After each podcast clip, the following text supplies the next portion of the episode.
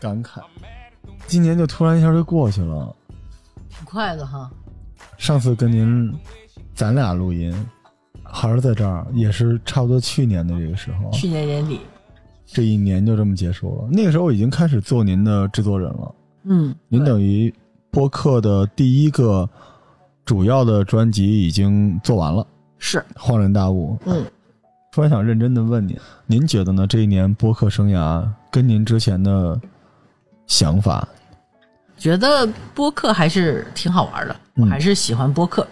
但是因为中国的所有的东西都是在谈的是什么东西，什么东西可以火，什么东西不可以火，不是特别在内容制作人手里。内容制作人就是需要熬，就是需要坚持，所以你只要坚持做的话呢，他慢慢他就会有一个忠实的听众群。你可能3年以后发现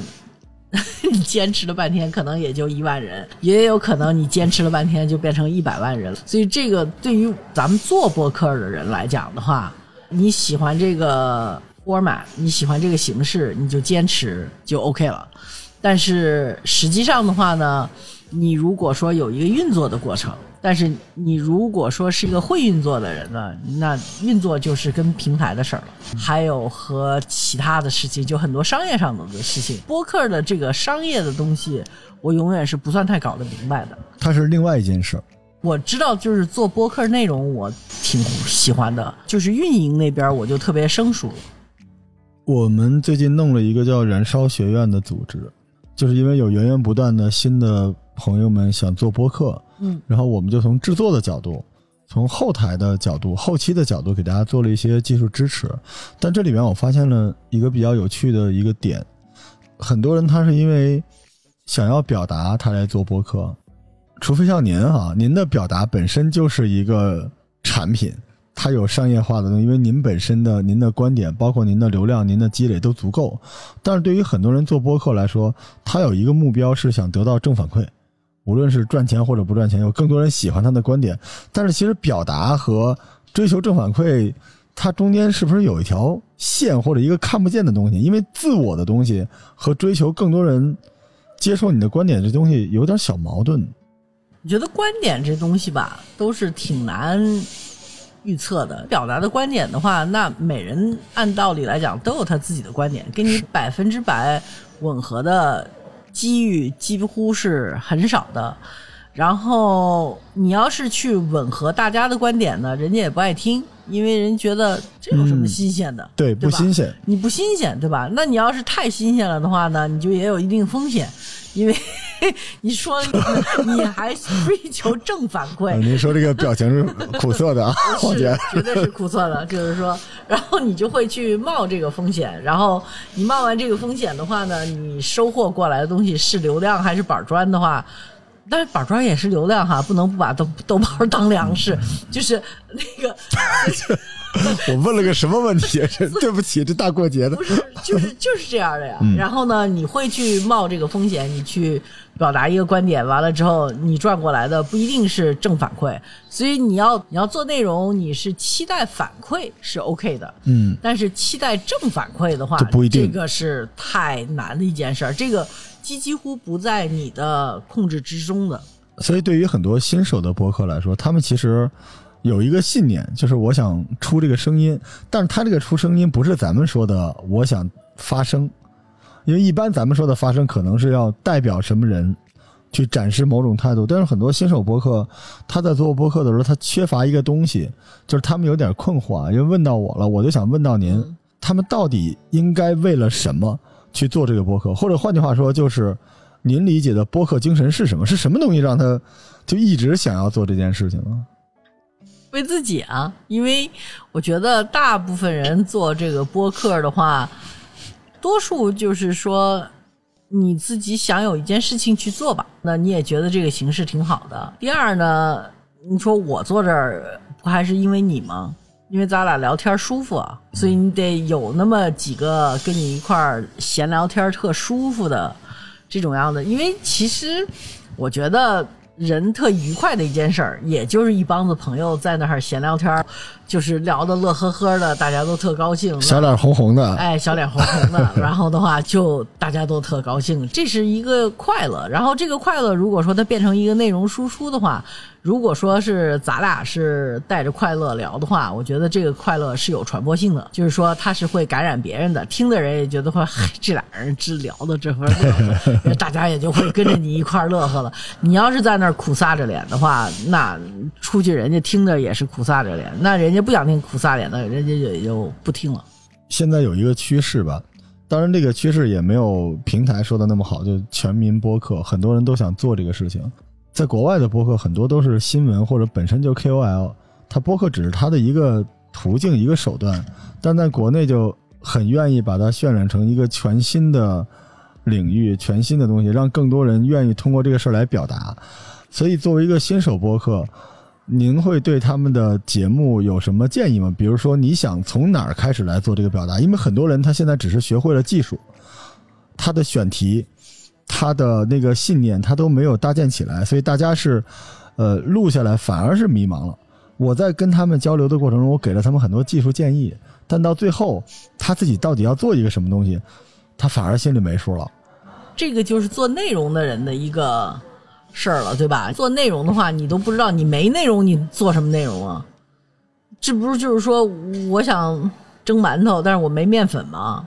那你还蒸什么呀？你就是拿自来水也蒸不出来一个馒头啊，所以还是得有料啊，得有自己的干货呀。对对啊，货的话是不行的，起码你要有一个故事，然后你围绕着这个东西是一个观点，因为有的时候也喜欢听故事。有观点的人讲观点，你要是愿意把自己生活中间这些乱七八糟的琐碎的事儿，像个电视剧似的，什么 你谈恋爱啊，你什么你跟你妈吵架了啊，或者是说你爸你妈怎么回事，你愿意把这个都讲出来的话，就像电视剧也有人听的，这个你就得贡献一下啊，你得贡献点内容出来，隐私，对吧？你得贡献点你自己的内容啊，你自己的隐私啊什么的话，说不定你这里头有哪个听众听了完了之后就说谁谁谁他什么怎么什么的话，你也不知道，突然间一下子你这播客就上了热搜了，完了突然间你爸你妈就来找你算账了，说我们俩人离婚的事儿凭什么让你当个故事给人讲了，为什么全世界的人都得知道这事儿，我们都七十老几了还遭这罪受。我记得好像是哪儿有一个平台，腾讯吧，做过一个那个原生态家庭，哎，是吧？是。然后呢，就找了好多年轻人说，你们说说你们的原生态家庭什么样？完了，每一个都是忆苦思甜，就是我爸怎么不靠谱，我妈怎么不靠谱，完了我爸打我妈，完了之后怎么着。然后我就想，就是说，可能也因为我老了，我就想，哎，这个节目是挺好看的，我挺爱看的，但是就是这帮人能把这说出来，我对他这节目是个好节目哈，这内容是好内容。但我觉得这爸和妈的话听了之后肯定是特糟心的，对吧？但是不管怎么说呢，他是把内容贡献出来给了一个平台了，对吧？那你要愿意把你自己的故事叨叨出来，我觉得总是会有人听的。但是好多人呢就不算太愿意嘚吧出来故事，还有好多人呢就是编，就给自己粉饰自己，我觉得就一戳就破，就没戏，就你听得出来，然后就有好多就是这种把自己粉饰成各式各样的人设呀，怎么着的，那是最痛苦的，那个我觉得白费力气。因为播客本身就是用人话在讲人的事儿，它还不像图文或者视频那些东西，有的时候你来一个白云苍狗白驹过隙，别人也听不太明白，觉得可能是吧。但播客如果你在这里面吹，你去粉饰或者你去搬运了别的东西装到你身上，聊着这是人最习惯的一种沟通方式。您跟一个人聊三四句你就知道他大概是什么样的人，他是怎么样的了。所以就播客世界里边，如果你本身没有那么有观点有那种表达的，当然这个是一个可以增长的一个表达组织语言的能力的话，你就讲点最真实真诚的东西，有这种东西我觉得是可以的啊，但就别装，因为播客吧不是一个特别容得下这种妆。你比如说你拍个视频，你要颜值特别高的话，大家还愿意多看你2年。但这播客吧，就是一声音，你讲出来的故事要不然好听，要不然不好听，你讲出来的观点要不然中听，要不然不中听，所以就没有太大的余地让你去给自己做个人设，完了之后也没个什么美颜呐、什么的这些东西的话，就你说你可以在视频世界里头，你可以什么化个妆、卸个妆，这都可以成为一个好的题目。但是播客里头的话，你就不可能有这种，就是说我伪装成一个什么，然后我再不伪装成一个什么，就这种样的来来回回的话，可能在声音的世界里头的话，它反而是减分的，或者是说你可以有一个假声音，或者是怎么样的，但是有用吗？怎么了？我就，但是问题你能持续多少？这个也很容易就审美疲劳，所以我觉得要不就是你真的是那种雕梁画栋，要不就是大巧不工，要不然你就唱歌。唱歌永远是个好事儿，但是你就把你自己的播客当做一个收音机那样的，你天天在那儿唱歌，但是可能也得唱的稍微有点自个儿的，就比如说，我觉得我要是唱歌就算了，我唱歌可好听了，姐，来一句。不行，我会唱的那几个都下架了，就咱中午说的那几个的歌我都会唱，我现在已经去不了 KTV 了。之前您是做杂志嘛，后来您现在也做视频，又有直播又有录播，同时又有播客，您才是全出版媒体，所有的东西都在您身上做了。反正媒体都我想想哈，对吧？我也做过电视，什么都做了。我做过广播，因为我特别喜欢播客，是因为我最早进入媒体是做广播的，国际广播电台，所以呢，我就想啊，我是做广播的，完了做过一阵子电视，完了做了纸媒，然后社交媒体现在在做，还有什么没做过的？全都做了，直播、录播、音频、图文、视频，太无耻了，太厉害了。什么都做，那是什么都没做成，全平台所有人都什么都做过的人，就是哪个都没做好，所以他一直在试，不会就在找一个能够做成的。不过没关系，这个就也是，但是我倒是挺喜欢这行的，所以我也就无所谓他到底是怎么着。你说杂志吧，我肯定是那个就是做的最小的，完了之后也就给他关了。完了电视节目吧，也是做了2年还是1年，然后就实在是扛不下去了，就日播节目那工作量太大了，然后呢就那电视给关了。完了之后原来广播电台呢做了2年，然后呢但是那是国家的广播电台，完了之后就辞职。那时候他太小，对，没有任何的底蕴，所以后来还是觉得高中毕业就去了电台了，你想想，所以觉得这大学可能还是得上，所以就去上大学。那您这都做下来，您觉得播客和其他那几个东西有啥区别呀？在国内的播客是跟国外的播客特别不一样的，因为国内的播客就属于像咱俩现在这样的漫谈，就这么瞎聊天，就能够成一集。就是国外的播客呢，就它的编辑能力的话，要求的话就更大一点，就是说它编辑的力度啊，还有这些东西的话，它会特别紧贴一件事件，新闻事件或者是一个也可以是一个文化事件的话，然后它会找这方面做过研究的专家一块儿去聊，所以它的目的性很强的，它的组织和它的编辑会超级的强。就比如说像我听的那些播客，比如说咱俩如果说聊冬奥运，对吧，那他可能就会采集一些冬奥运的声音，他会去比如说有些场馆，比如说现在有些冬奥运的运动员已经来了，他们在那儿练习，他们就会去采集，比如说正在练的那个花样滑冰的人，他的感想怎么样啊？你到了北京来了多长时间了？你觉得今年冬奥运会，就他会有组织这些很多外围的东西，然后编辑成。所以你到最后听国外的播客的话，他会在底下就是说这期播客是由谁谁谁制作，谁谁谁去那个采集，谁谁谁贡献了什么，谁谁那个名单挺长的，嗯，就跟那电影后头的那些，对，他每一期都是个秀，他就特别像咱们这边电视台放的一个新闻的一个专题片一样啊，对。嗯，差不多啊，就是他就是只不过没有画面就是了。对，浓度非常的高，而且非常的专业，而且也很职业。垂直，对，非常垂直，他对一个题目的垂直是比较深入的，所以就跟咱们这儿不一样，就咱们这儿就是说咱俩就可以聊天，它是更偏娱乐，就对，更偏娱乐。然后你看，咱俩是。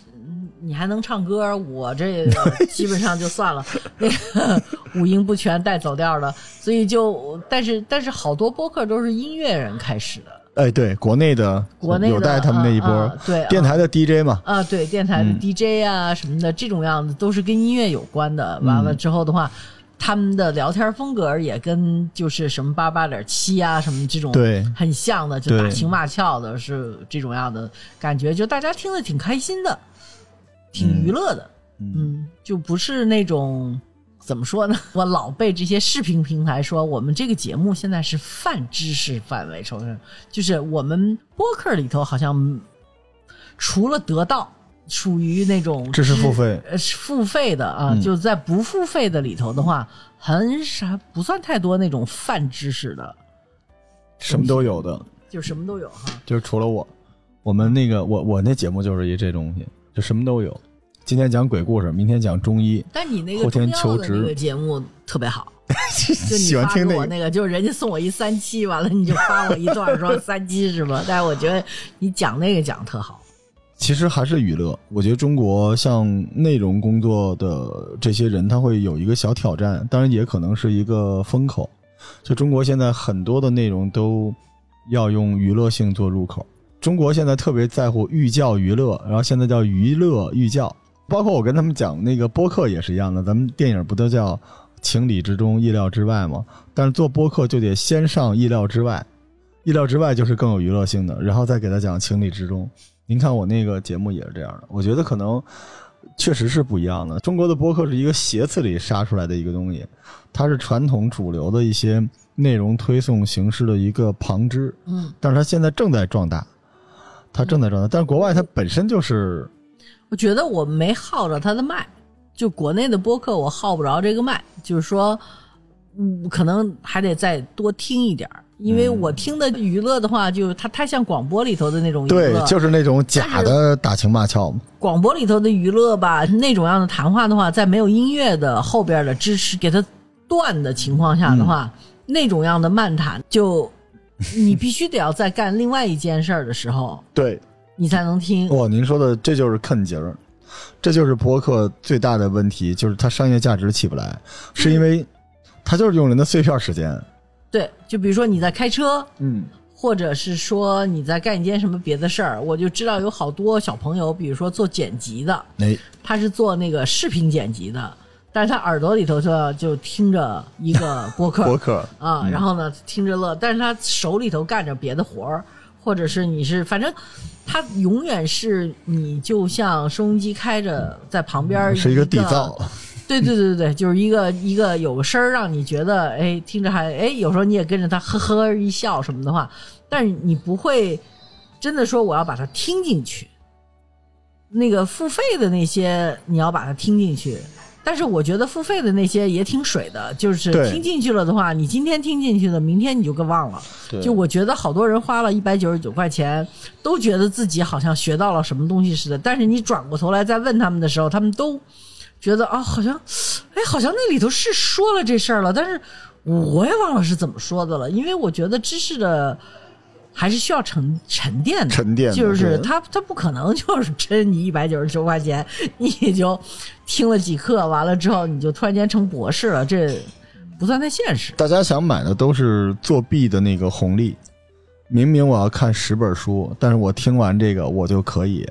而且他们在做那个节目的过程中会故意优化，让你觉得你好像听了这个东西变聪明了，所以其实就难一点。其实您刚才说的这个就是我觉得播客未来发展一个很大的悖论，因为播客讲它有更多人收听，就是因为它足够轻，甚至都不用开手机，闭着屏，然后该干嘛干嘛，通勤睡觉都可以听。但恰恰是这个导致了它的商业价值不够，因为听它的人很多时候它就是伴随，就你精准的传达是不够的，你一个公众号的传达，一个视频的传达，它占据了你的手，占据了你的心，所以你对那个信息就会更敏感。嗯，您觉得呢？以您多年做媒体做内容的一个经验，您觉得它大概的卖会在什么地方呢？我们不考虑运营变现这件事情，只说播客这个节目，您觉得未来会什么样？我觉得播客它毕竟是广播的另外一种形式，对吧？嗯，嗯，所以呢，它广播里头最大的一个元素就是音乐，就是说音乐还是对播客来讲的话，还是会挺重要的。比如说我喜欢听60、70年代的音乐，那我就天天在我的播客上放60、70年代的音乐，完了每首歌我再给你讲个故事，关于这个歌手是谁，他还做了点什么的话，那很可能就会有同样嗜好的人就会在我的播客上头趴着，完了之后他也是可能开车的时候干别的事儿的时候，他就把我的那个放出来就听，就是和海外有一个网站叫 Spotify 就是一个意思，就是说那个什么，然后如果比如说咱俩可以做一个播客，就是咱俩聊天，那人家觉得一个不懂中医的人天天逼着一个懂中医的人把中医的东西解释清楚，然后的话咱们也可以那种就是斗贫嘴的那种也可以，咱俩斗贫还是有水平的，今儿有点严肃但是我觉得我给你斗贫嘴还是挺享受的，然后咱们也可以斗贫嘴，对吧？然后或者的话呢，咱们也可以谈点正经的事儿啊，偶尔的话就是说碰见一件什么事儿，什么一电影出来了有点糟心啊，聊聊花了什么80块钱，虽然打折了，但是还是觉得没看完这2小时啊，或者是100分钟啊什么的，或者你觉得这电影特好，我觉得特糟糕，咱们俩就可以辩论一下，就给你逗闷子也行啊，就是各种各样的讲菜谱也行啊，就反正我觉得就是播客就它会变成一个挺垂直的东西，就是现在这种泛娱乐的这种东西的话，那真的得要是好玩的人才是能做出来，就真的是 DJ 属性的人才能，而 DJ 呢都是，哎呀，反正我在广播电台的时候的话，那时候我们都是念稿子，但是就是到 88.7 的时候的话，这种 DJ 两个人是好的搭档，主要是因为两个人斗评斗得特好，哎，而且明显不是稿子，就两个人习惯了，可能没错，就是习惯性的就互相就是开玩笑啊，有的也有时候也拿自己开玩笑啊，这种斗评还是挺重要的，就是大家也挺爱听的。主持人自己拿自己开涮，完拿另外一个主持人开涮，你就听两个人在那儿唠嗑也好玩的，你听的就是这闲白，哎，对，因为那些内容就是那样，对吧？是，所以现在这种样的这种饭的这种唠嗑的这种还是挺多的。嗯，你说咱俩再弄一个吧，我觉得也行。然后的话，因为我觉得唠嗑唠的好的也，它有不同的好法吧，就是说不能硬来，它就跟脱口秀似的。我觉得脱口秀现在特别火。一个原因就是全民娱乐嘛，而且那些老的那些小品啊、相声啊，可能很多人都已经觉得内卷的不得了了。相声现在都在做那个真人秀嘛，对吧？但脱口秀有一点挺好，就是它还是植根于生活，而且它是不断的迭代的。比如说一个相声，因为我钢丝儿，我喜欢听郭德纲，但是我知道这个段子他已经讲了20年了，我还是愿意听。可是这个东西如果我不是因为喜欢他的话，很多新人他就不一定爱听了。但脱口秀不是了，他会根据时下的各种事情，他们去发现一些有趣的点。对，他就自己去根据他的那些自己的生活呀、什么的话，就去编去了。对，他比较新鲜，而且他就是他不是一个相声艺人，他也不是一个演员，他就是像我们一样的讨生活的人。然后他们来讲出这种东西。您记得在美国看脱口秀也是啊，经常是路边一小酒馆。对。然后哪家来了一个什么打字员啊，来了一个码农，然后就是。鞠个躬就上台了，说今儿我给大家说一段，啊、或者后台的厨子，对，他说我给大家说一段，我在这儿给你做汉堡，就是因为了我想做脱口秀，所以我那汉堡都是你就别考虑这多好吃了。那种感觉让人挺放松的。我觉得娱乐的问题也是在内卷，它要调度大量的资源，硬性的煽情让你乐，但是放松其实现在已经在娱乐里边是另外一个赛道了，大家可以安静下来，然后就可以舒舒服服的躺平了听一个东西，而不用聚精会神。您知道我前两天跟我一个朋友聊天，他说现在玩比工作累，我一开始觉得挺扯的，后来我想想真是，原来什么是工作呢？就是大家高密度的干一个活，玩就是溜溜达达的，有一搭不一搭的闲聊啊，出去。现在你玩，你要给自己安排打游戏多长时间，手游多少时间，追剧怎么追，然后剧本杀怎么弄，然后他那个日程的安排都得拉一 schedule。我好不容易有2天的假期，我要怎么给他用完？其实这个我觉得是特别资本主义消费主义的这种样的玩法、就把人给玩死了，你知道吗？这玩吧就应该是像中国人的玩，就是懒散，哎，别给我要求我不捡自由散漫就是最高境界。 对，你看我姑娘咱们刚才录了半截烟，不是她打了个电话来哭哭啼啼的吗？就是给玩坏了。什么叫玩坏了呢？就是过节完了之后，我一朋友人家特好心，你知道吗？又带你去买圣诞树，把你融入他们家人，然后呢又要在圣诞树上头去打扮这棵圣诞树，然后每天2个小时给你滑雪，怎么着什么的话。但是你可能对他来讲吧，他就是一个第一次离家出走的，离家一个人在外过节的孩子。所以就是你就是每逢佳节倍思亲嘛，所以呢看着人家一家团团火火的热热乎乎的话，他可能跟着人一块掺和的话，表面上乐呵呵的，心里头呢有点糟糕，有点想家，有点悲痛，所以呢可能到了今天早上一觉醒来就实在是忍不住了。就这点事儿。所以这个就是我觉得被玩，就是这真的不是中国人的文化，就是这真的是美国人的文化，就是说你时时刻刻要被快乐着。要被快乐着。对，你就是你，我给你在这儿录节目，你就得给我乐着。你就得笑脸相迎。你得看着我是，你得让我觉得你很高兴，你得让我觉得你看见我你就高兴，那你让我觉得你看见我你就觉得，哎呀，你怎么这么好呀？就所有这些，但是都很假。我看见你，我也得觉得这样，但是实际上你也累着，我也累着。然后的话呢，咱俩得说好了，咱们每个礼拜，你知道，就是美国人有一个特别 ridiculous 的东西，就是特别可笑的东西，叫 date night。就是夫妻2个人，就是时间，大家肯定是在美国电影里头或者电视连续剧里头看过，就是说夫妻2个人在每个礼拜里要定一天晚上，找人来帮他们看孩子，然后他们就像刚刚谈恋爱那时候互相追求的时候，去出去到一个餐厅里头去吃一顿饭，然后呢去找一个旅馆，然后呢再去过一夜，就好像是没有家的那种情况似的，就做一个假设的嘛。这个我就觉得是把自己玩死的那种感觉，就是说你是什么样就是什么样。你这个老两口了在那儿，我觉得一人抱一本书或者一人抱一个电脑，完了在那儿说你吃饼干吗？递块饼干。哎呀，我喜欢这个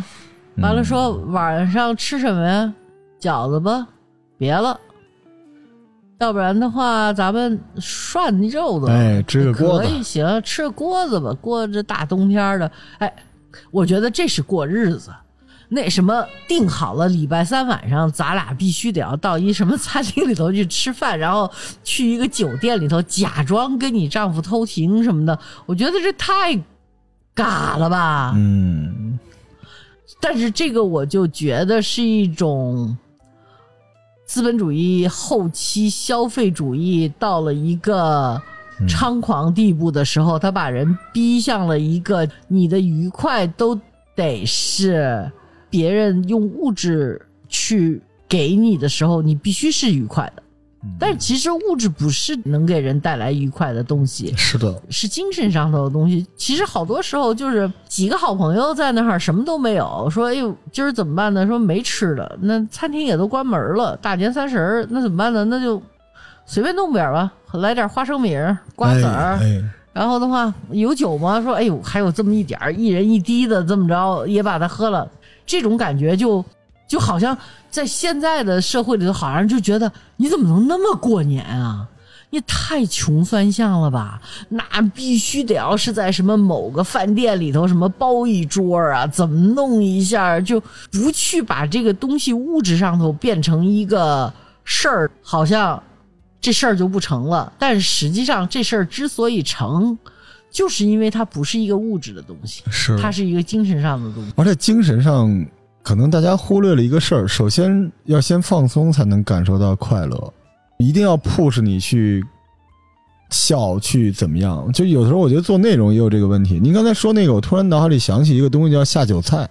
嗯，小时候我就不明白，因为其实明明我们大家去吃很多好吃的东西，桌上满坑满谷摆了各种菜肴，但是当我爸爸想跟他的老战友喝酒的时候，就故意要炒那种特别简单的下酒菜，拍个黄瓜弄个花生米，但是有红烧肉有带鱼有肘子有不行。就是你看中国人他的文化里边有一种东西，我们第一是这些菜不能抢了这个酒，第二这些菜也不能抢了我们的嘴，我们应该喝着酒聊着天，甚至我们不说话有一个意境，而不是大家一直在夹菜。所以下酒菜这么多年，这物质文化已经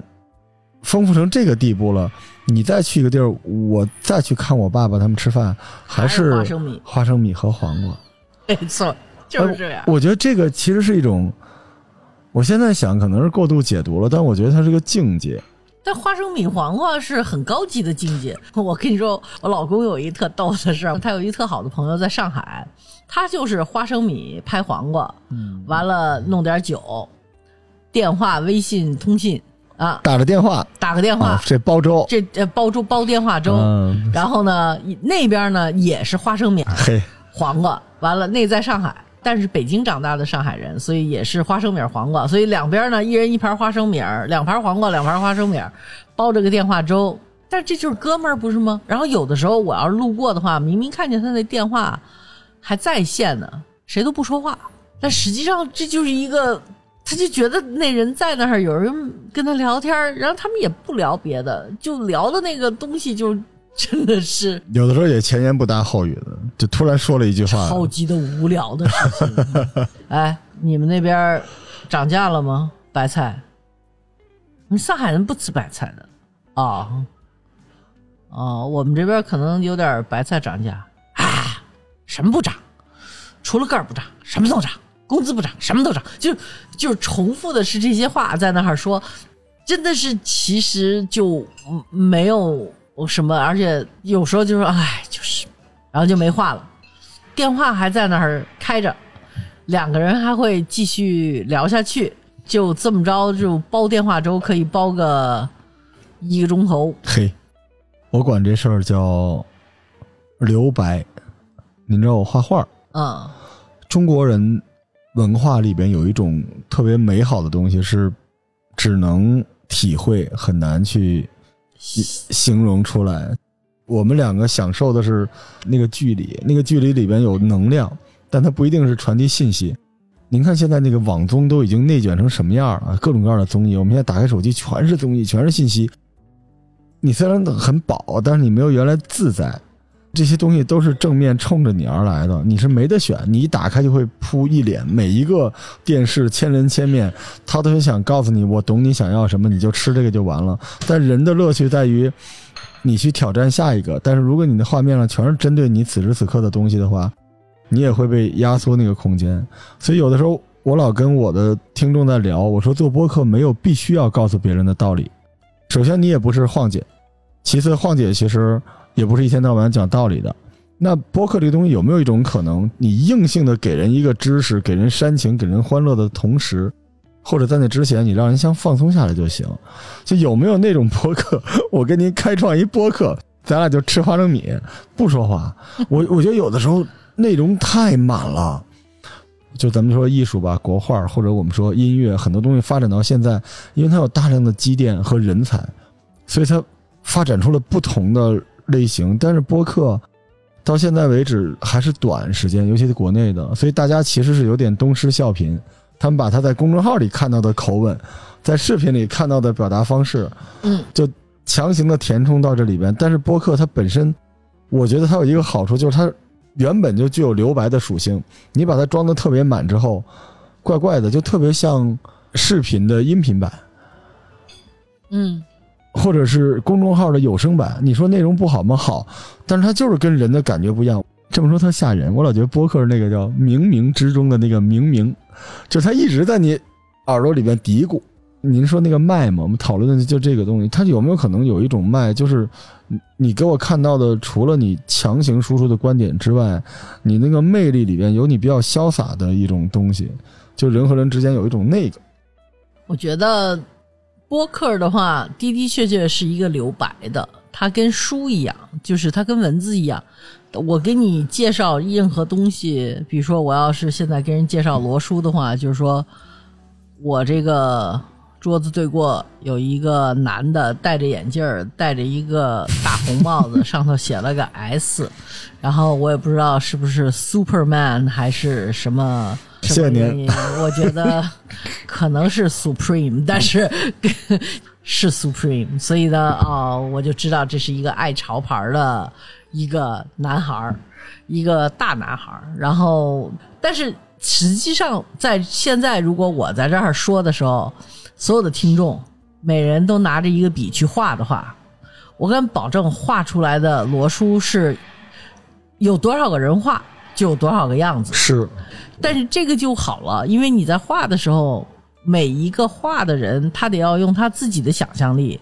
我说这个人呢可能是一个大男孩，看起来的话呢像个男孩，但实际上呢他应该快30岁，就他就自己得要去想象这么样的一个男孩在他的脑海里头是什么样的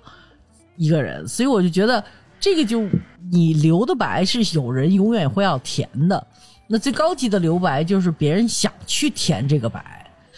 所以我觉得视频是不留白的，就是说我给你介绍一个人物，他长得什么样，他怎么说话什么的话，都是在你面前了，信不信由你。视频是不留白的，所以我觉得不留白是不是一个特别中国人对传播的理论，就是我们传播是希望说到恰当为止。是的，恰到好处，恰到好处，意犹未尽，不要太满。对，特别是不能让它溢出来。是的，所以我觉得播客好也就好在这儿。我不算太喜欢视频，也就是因为视频是在360度的把一个事情给你诠释了，而这个也不一定是真的哈。因为现在什么视频人家都觉得我看见这张照片了，所以这事儿肯定是真的。那现在做假的太多了，你想看真东西的话也并不一定说明它是视频是真的，只能说它那做假可能比别人花的功夫要大一点。但是我耗不着中国播客的脉的话，就是因为我反而倒觉得老年人或者是你上年纪的人，像我这年纪的人已经不听播客了。他们小时候听广播，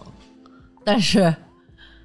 到老了他们反而是看视频的人了，眼睛都快瞎了，但是还在看视频。就是他们是完全是被视频的那种容易。门槛低吗？门槛非常非常低，而且什么事情都给你摆在眼前了。我教你做道菜，我也是让你看见我怎么做的。然后实际上呢，你看见我怎么做的，因为我做了它1000遍了，所以到最后你肯定还是做不出来的。但是不管怎么说，我让你看见了，对吧？你就觉得这事儿是可能的。但是你要是我跟你说怎么做道菜的话，你就会觉得很别扭。因为你会觉得我看不见啊，那你到底是怎么样。所以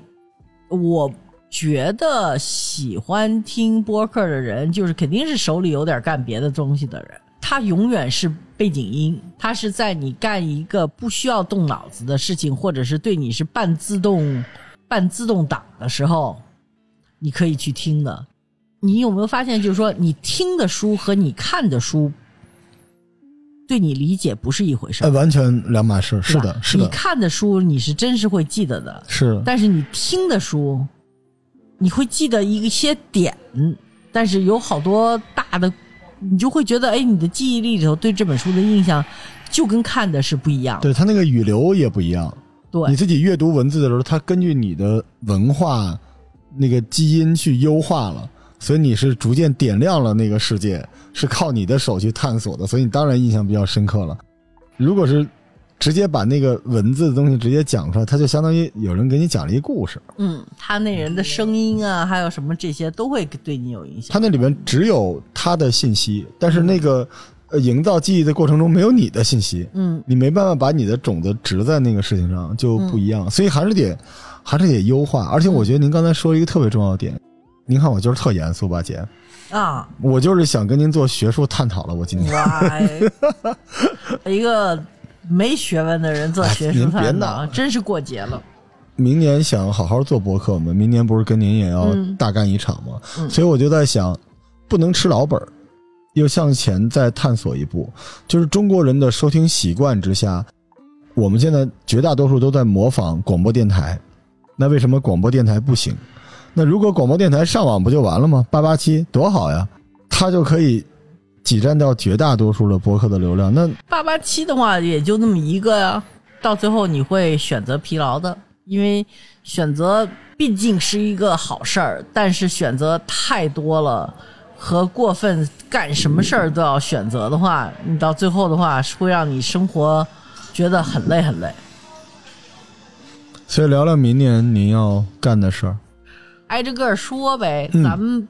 先要在微博上头有一个连麦，对吧？还有卡声视频，那视频对微博上头就是连麦算视频吗？咱们那个应该就是视频了，但其实咱们那个视频有点像播客类的视频，它不是一般的视频的那种标准。你能看见我们仨的脸，但是的话也能听见我们说话。对。然后我们基本上就是聊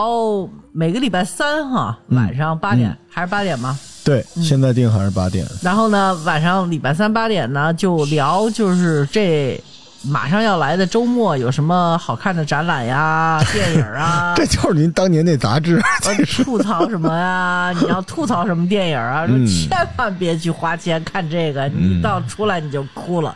反正你看10分钟你就要跑出来什么之类的。我们就把我们喜欢的玩这件事儿的话，稍微做一个分析呗，从完全个人的观点，不是权威，就完全个人的观点，大家听了觉得有道理就 OK，没道理那就别听我们的，就是您该干什么干什么也行。但是有好多时候我觉得就是说有些好东西它不一定就在你的眼前，因为现在这个钱的力量在我们的生活中起得太多了。是，你看你要是电影也好，还是展览也好，就看你有钱没钱了。你要是有钱，你可以多做宣传，那就是铺天盖地的，你就都说哇，乌泱泱人都去了。那有的时候有特别好的东西，没钱做宣传，有时候我们可能说点什么小众一点的呀，就并不一定是非是特别大众的东西的话，我觉得也可能听众听了之后的话会觉得有意思就过去了。所以咱们说这个，然后咱们是把这个还要变成音频是吧？对啊，因为未来肯定是干一件事儿，然后产出不同类型的产品，图文、音频，然后长音频、短音频，直播的视频、录播的长视频、录播的短视频啊，一次性大概5-6个产品就全都出来了。对。所以这事儿咱们得给他干了。所以主要是文娱艺术类一个生活的一个分析，但是这个有一个好处，它是能让人 to go 就去干这个事情。我不喜欢云一件事情，就跟我有时候推荐书似的，我不会把这个书给你从头到尾都给你讲完，因为那种讲法是为了让你不再看这个书。对，我是觉得我们推荐完了是为了让你对这个书产生兴趣，你去探索这个世界嘛。所以这里边您看，您肯定有电影对吧？画展可能有音乐会，舞台剧，还有这个出版行业的对吧？有各种艺术展等等之类的，对对，书都在这地方，东西都可以啊，挺好挺好。这就是您当年就咱们仨，你我跟卡生做完了之后，音频就靠你了。行，没问题，包给你这儿了。嗯，而且我们可以不断的往里边拉人，就有很多好玩的人都可以，这就是明年的一个主线。对，大计划，大计划。嗯，那播客平台这边呢，明年您因为您这次这个恍然大悟，这个是恍然大悟，我觉得我有点挫折感，我有点为什么说耗不着麦呢？就是说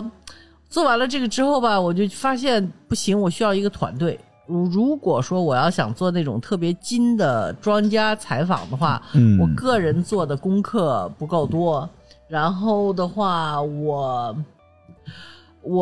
可能还需要一个编辑团队在那儿去找人，然后同时你要做那么精的话，你就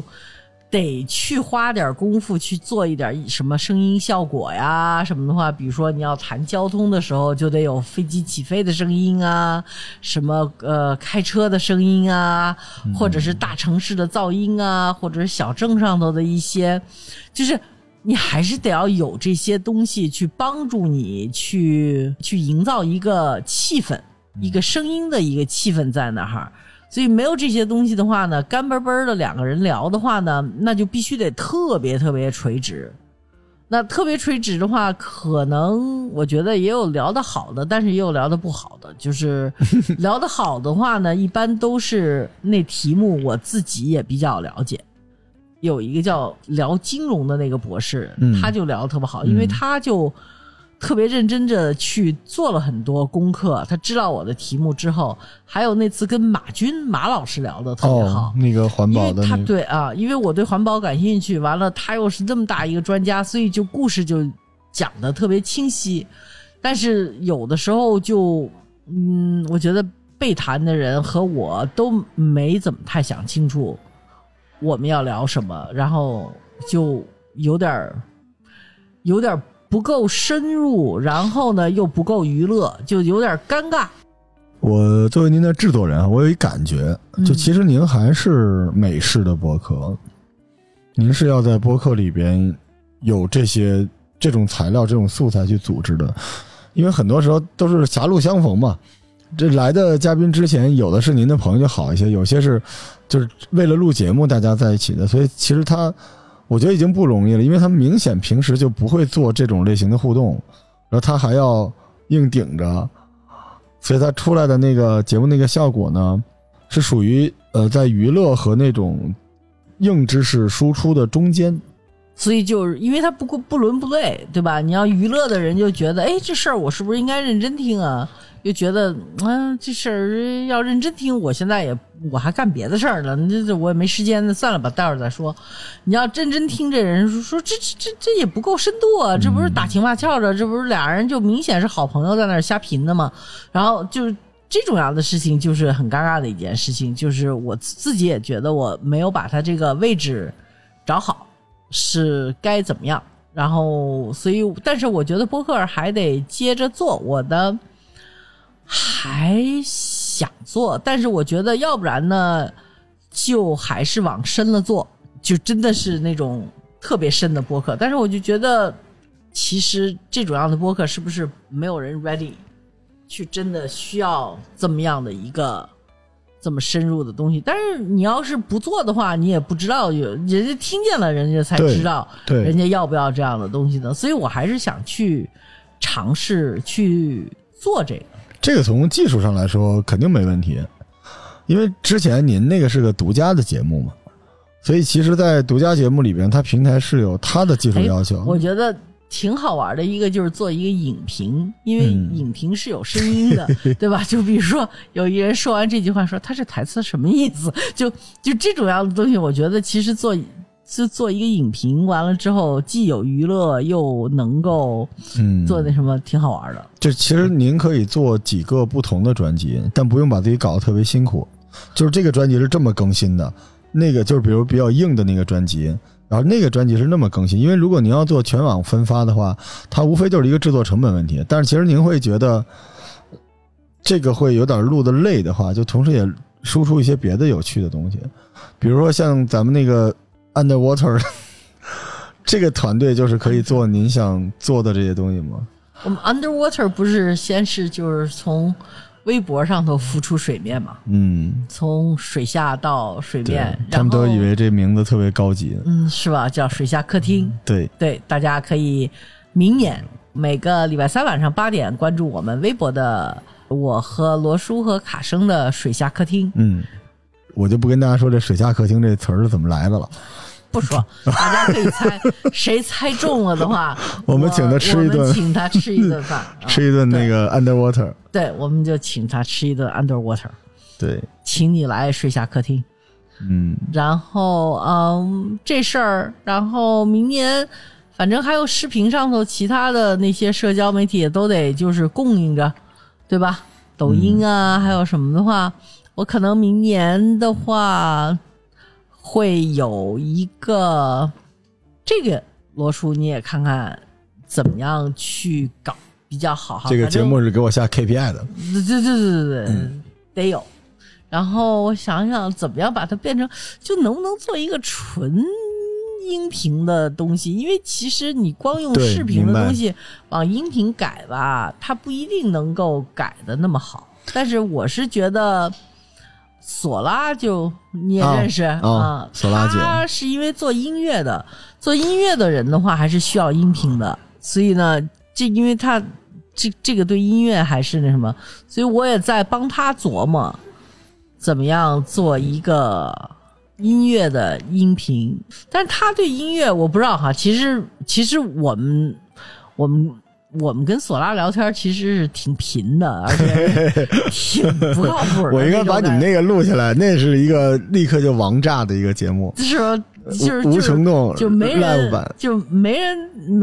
没人真的是把这什么。但是我怕的就是说，这像你这个大厚麦克风往那儿一支的话，大家都会突然间觉得，哎，我是不是得？我们可以换，不用这些设备。我担心的是什么呢？就是播客节目它有一个重要的属性，就是更新周期。我就在想，索拉姐想录的东西可能叫做一个有声音乐专辑，就是大家去探讨聊，它就是10期、20期，这一季就结束了。它如果那样的话，它那个操作方式咱们之前聊过，它就不是一个播客的操作方式。嗯，是一个录制节目嘛，就是滚石音乐时间。大家好，我是张培仁，我给大家讲讲魔音三杰的故事，然后窦唯三杰、何勇三杰、张楚三杰，完了。但那种东西对他的目前的健康状况什么之类来说是更适合的，就是录，对 ，OK， 对，录完了给他一个，然后呢，这个一共就，但是如果这么做的话，他这个节目就是那种付费类的节目，但付费类的节目您知道就不能是全平台。因为它短嘛，因为其实播客跟平台之间还有一个问题，就是平台还是要求你更新频率，就你得一直在，你别我流量给你了，对吧？大家都住进你房子了，你录了3月没了，拜拜了，那我这流量也废了呀。所以这个我觉得得跟索拉姐再聊聊，但是她那个内容是绝对迎合，绝对没有问题的。嗯，她那个甚至应该往知识付费那个方向走，她甚至应该往那个方向走，试试看吧。我觉得就是说咱们得找他再聊聊，因为我觉得他那儿有好多特别好玩的事儿，嗯，还有好玩的故事，好玩的他自己就是索拉就是这么一人，就把你那天看见季季了不是吗？对，那季季就是也挺逗的，就是中央音乐学院的那个钢琴系的高材生学霸，就是完全是演出级的钢琴手。就被索拉逼疯过好几次，就是索拉呢就说喜欢作曲呢，他就左手的谱子全是按照悲伤走的，右手的弹的谱子全是按着欢乐走的，所以就你基本上把他那个谱子弹下来的话，你需要人就疯了，你就疯了，所以他就给季季写过这么一个钢琴曲子，季季基本上弹的时候就说：“索拉，我要崩溃了，你这个不行，你这左手的话全是悲伤的，那边右手的话又全是快乐。反正我不知道是左边快乐，右边快乐，我反正就这么样一个曲子。他有一次给我们弹过，然后我就给他拍下来了，然后就被其他的姐姐把我臭骂了一顿，哦，说哪有你这样的，说拍了半天你就拍那钢琴的那个大琴犄角，还有那个大脑壳子，拍钢琴得要拍手。说你给我们讲了这么半天说故事，什么左手是什么快乐，右手是悲伤，什么乱七八糟的，我们没看见手。然后我就突然间一想，哦，是这样。然后告诉我说，你知道吗？看钢琴演奏会的话，最贵的票是台中间往左的，就是你能看见手的那个票是最贵的，就跟别的不一样。就比如说你要看芭蕾舞的话，可能就要稍微往后一点，中间但是往后你能看见全景，或者是你是二层的，从高了往上往下看的那种。他们有好多可以聊的事情，他们把什么琵琶和吉他搁在一起，二胡和什么架子鼓搁在一起，就有好多这种实验性的东西的话，我觉得挺好玩的。所以怎么样把它变成一个节目的话，我还没想出来，可能因为我自己不玩乐器也不懂，所以到最后的话咱们还得扎到他那人群堆里头去了解一下，找着一角度。您肯定会找到那个角度，您就是一全平台媒体人，即便是全平台也要有一个主的专辑，就像您恍然大悟再开一季，然后恍然大悟要做这个东西，可以把调子再定一定，我们到时候拉 studio 做，或者洪荒之力洪荒之力多好听啊，多好听。那洪荒之力用完了之后，我就也就差不多没气儿就是断气儿，可能得弄一个您刚才说的那个东西，除了帮索拉姐做一个有声音乐杂志之外，可能还是要有一个主的播客专辑。哎，我给你臭评不就完了吗？咱别弄那么累了。行啊，就咱俩就臭评不就完了吗？真是何苦来呢？弄那么严肃，完了之后。做那个水下客厅或者做完了，咱们有时间咱们就可以录一个东西。但是这个东西，今天新浪的小哥哥说的很对，您这播客也是要有那个固定更新啊、固定周期啊等等之类的。没问题啊，就按时每天到点了，咱俩就臭评呗，正好是人家开车的时候。直播录播都行吗？我觉得跟您直播应该好。就直播就完了吗？就这什么在哪儿找随便一平台大家能够听见的。我也不知道什么，我找你找吧，反正一个什么的话，就到了那点儿，就咱们也找那个什么哦，早高峰晚高峰，特别散漫的今日新闻播报，新闻播报啊，就是说，哎，大家知道吗？今儿北京可是降温了啊，哦、那我没穿够衣服，完了之后有点冷，有点耍单了，怎么办吧？那我给您找一个车载电台，您录那个去。大家好，我觉得这个我们现在插播一个暖宝宝的广告，正合适。哎，您说这个了，带货这事儿，音频好像带货的话不算太。但是明年找您，咱们就认认真真的做给书带货。我觉得您也有能力，也有责任。已经给书带货了呀。我您得帮我们也带点儿。我们到时候这样直接。不通过中台找一两个出版社，我们只做书，其他东西都不能做这个。反正咱们就我觉得就这么臭评着，完了带点暖宝宝，带点书什么都行。但是就是得要是掐点掐好了，你要是想火，你就做日播，你就每天晚上5点钟跟我通1个小时的电话。行，你干嘛呢？花生米儿，咱们就管它叫花生米儿。可以，又来了，跟咱们那个 Underwater 就离不开那点peanuts。你不是还想做一个您自己想讲自己的事儿的节目吗？我这主要的吸收精神可能差了一点，我就觉得没必要。因为我要自己想写自传的话，我就可以那什么。但是我就觉得，我是一个向来。就是我不是一个特别自我的人，其实可能外界都觉得我是，但是实际上我不是，所以我觉得，与其说我去把这些东西什么乱七八糟的话，我们家其实大家该知道也都知道了，不该知道的也是我不想告诉你的，所以何苦来呢？所以明年反正现在看起来这规划已经不少了，而且够了，而且真的是音视频图文什么都有，够了够了，我还有那么多视频其他的东西要做呢，一到五你都得跟我通话啊、哎！我不管你们家孩儿干嘛的，你都得跟我打电话。行，行，我还高兴呢。好嘞，借您吉言。我觉得今年一年跟您待的挺高兴的，而且我觉得您在我们经历的那些视频的那个平台上，看起来比您做恍然大悟开心。因为恍然大悟就我一人做啊，而且一般都是什么。都不是在现场的，嗯，然后的话也是跟对方也不一定那么熟，然后所以就不如像跟你臭评那么好玩。但是像这种硬节目，其实我觉得播客世界还是需要的，我们就看哪个平台想让我们做，我们待会儿跟他商量吧。我跟你说，这是华为赞助的，在海外的一个节目，这叫Kevin Klein， 然后的话我就老听他的节目。比如说他那垂直到什么程度吧，就特简单，就是说哟，他有几个新出来的我得听，这当然他讲的这些话题全都是美国人的话题，不是咱们，但是有些东西也有他的那个实用性在咱们身上。他说比如说为什么你不应该热爱你的工作哦，那这个 OK， 就是他 The Case Against Loving Your Job。然后他的这个呢，就是他挺能组织的，他就是把 pro and con， 就是说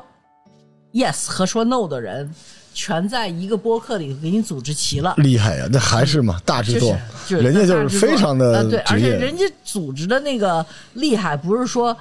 我说这为什么不愿意呢？就因为听着你的什么，那都是你写过3本书，说为什么你不应该热爱你的工作。那边是人家写了8本书，为什么你应该热爱你的工作。说就这种样的人查的话就很好玩，所以呢，这个是这个特别有意思。所以他就这么查的话呢，就是说。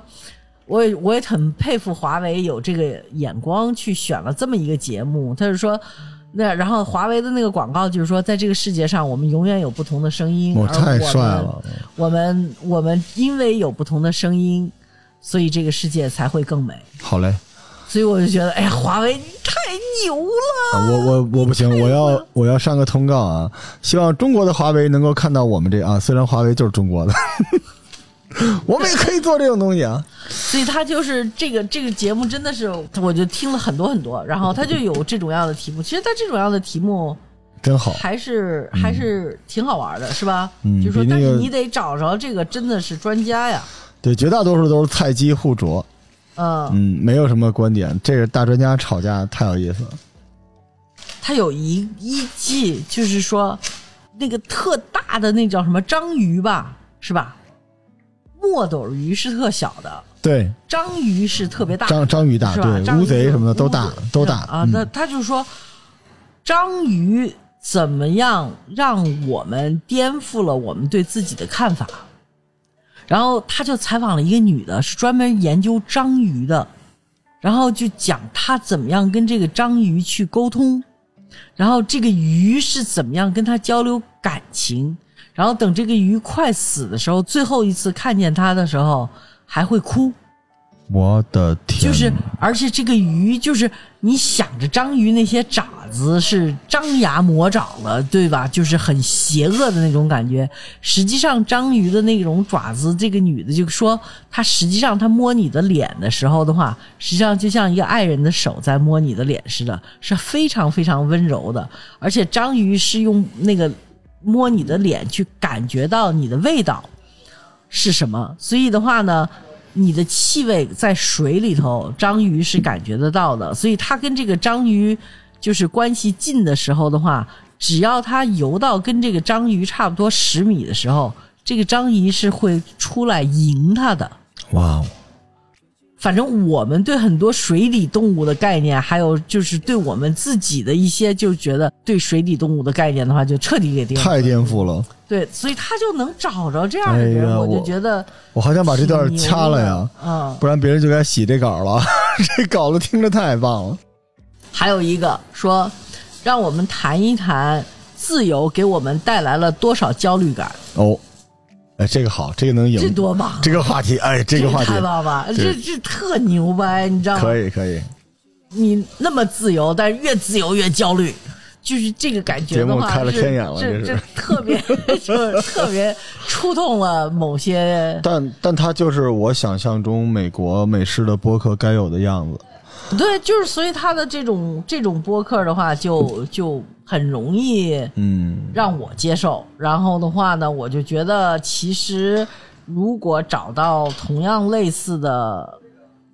就是如果有人愿意做的话，我是特愿意做同样类似的播客，但是我不能说我有这个，这哥们叫什么来着我老忘了，你看我听他的播客但是我老忘了他叫什么，真不对。Ezra Klein，就是这 Ezra Klein 他是一个自己就是一个哲学家，他也写书啊，他也那什么的，所以就是说他自己的朋友圈就是这帮学者。对，给您找个刘震云什么的一块录这玩意儿可能就好玩点。但是他是写小说的不一样。对，还是要搞这种，就是他得要在学术界，比如说你是清华大学啊或者是什么，这么一个一个专家。哎，对，他们好玩，你看那个老尹多好玩，啊，搞那个的结果他就有他那种好玩。对，他就可以跟你说你毕业之后你去小城市，我跟你说捡垃圾，你在大城市长安街上的话你2小时2麻袋就捡完了，你在小镇里头的话你捡2天也不一定捡的吧。就这个比喻就嘣一下子，就是什么叫机遇，对吧？是什么叫城市里头给一个年轻人的一个选择，你为什么要选城市，为什么要选小镇的话就全都明摆在那儿。我今天其实有个挺对不住您的事儿的，咋？因为《恍然大悟》这第一季结束了，我本来是想给您做一期访谈，就是回顾这个《恍然大悟》里边就有您说的引带这块儿，我们找机会吧，想跟您做一期。好，没问题，咱们下次再聊。咱们不还得贫呢吗？还得贫。我们最后祝大家新年快乐。祝您讲好啊！这是你的燃烧学院，别真的给烧了，就燃着就行了，别烧。祝燃烧学院继续燃着，不要烧。然后燃烧吧，罗叔，是吧？对，这是燃烧吧，罗叔。我估计明年会非常燃烧，会连燃带烧，完了。超级忙，除了我逼他的话，他会有个小祖宗逼他更紧，而且那个都不需要别人催的话，他自己就会往坑里跳的。是的，然后耕读书社就是希望大家多读，少耕吧，因为耕这事儿有点累。最后其实读就可以了，读还是很愉快的。然后头号玩家的所有的听众们，祝大家新年快乐，新年快乐，元旦快乐，给大家问大家新年好，也祝大家虎年春节。这么早？那这也很快哦，也很快啊！这一年都过去了，这一个月嗖的就过去了。得嘞，给大家拜一早年，拜一早年，对。拜个早年。好嘞，谢谢姐姐，咱们下期再见。下期再见，拜拜，拜。